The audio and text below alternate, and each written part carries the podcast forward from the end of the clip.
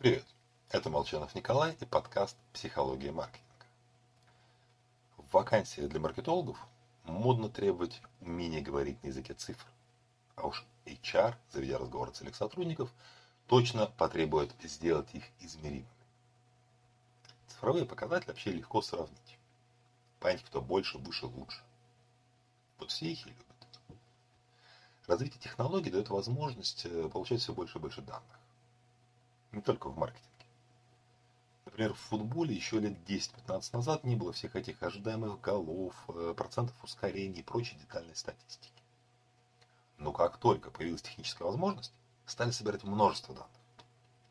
Руководство клубов получило желанную игрушку оцифровать деятельность игроков, понять, кто как работает, а затем привязать вознаграждение к конкретным показателям.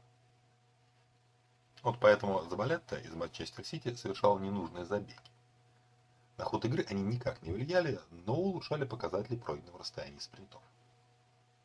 Другие игроки отдавали множество пасов ближайшему партнеру, накручивали показатель точности паса. На работе люди ведут себя схожим образом, вне зависимости от уровня сотрудника.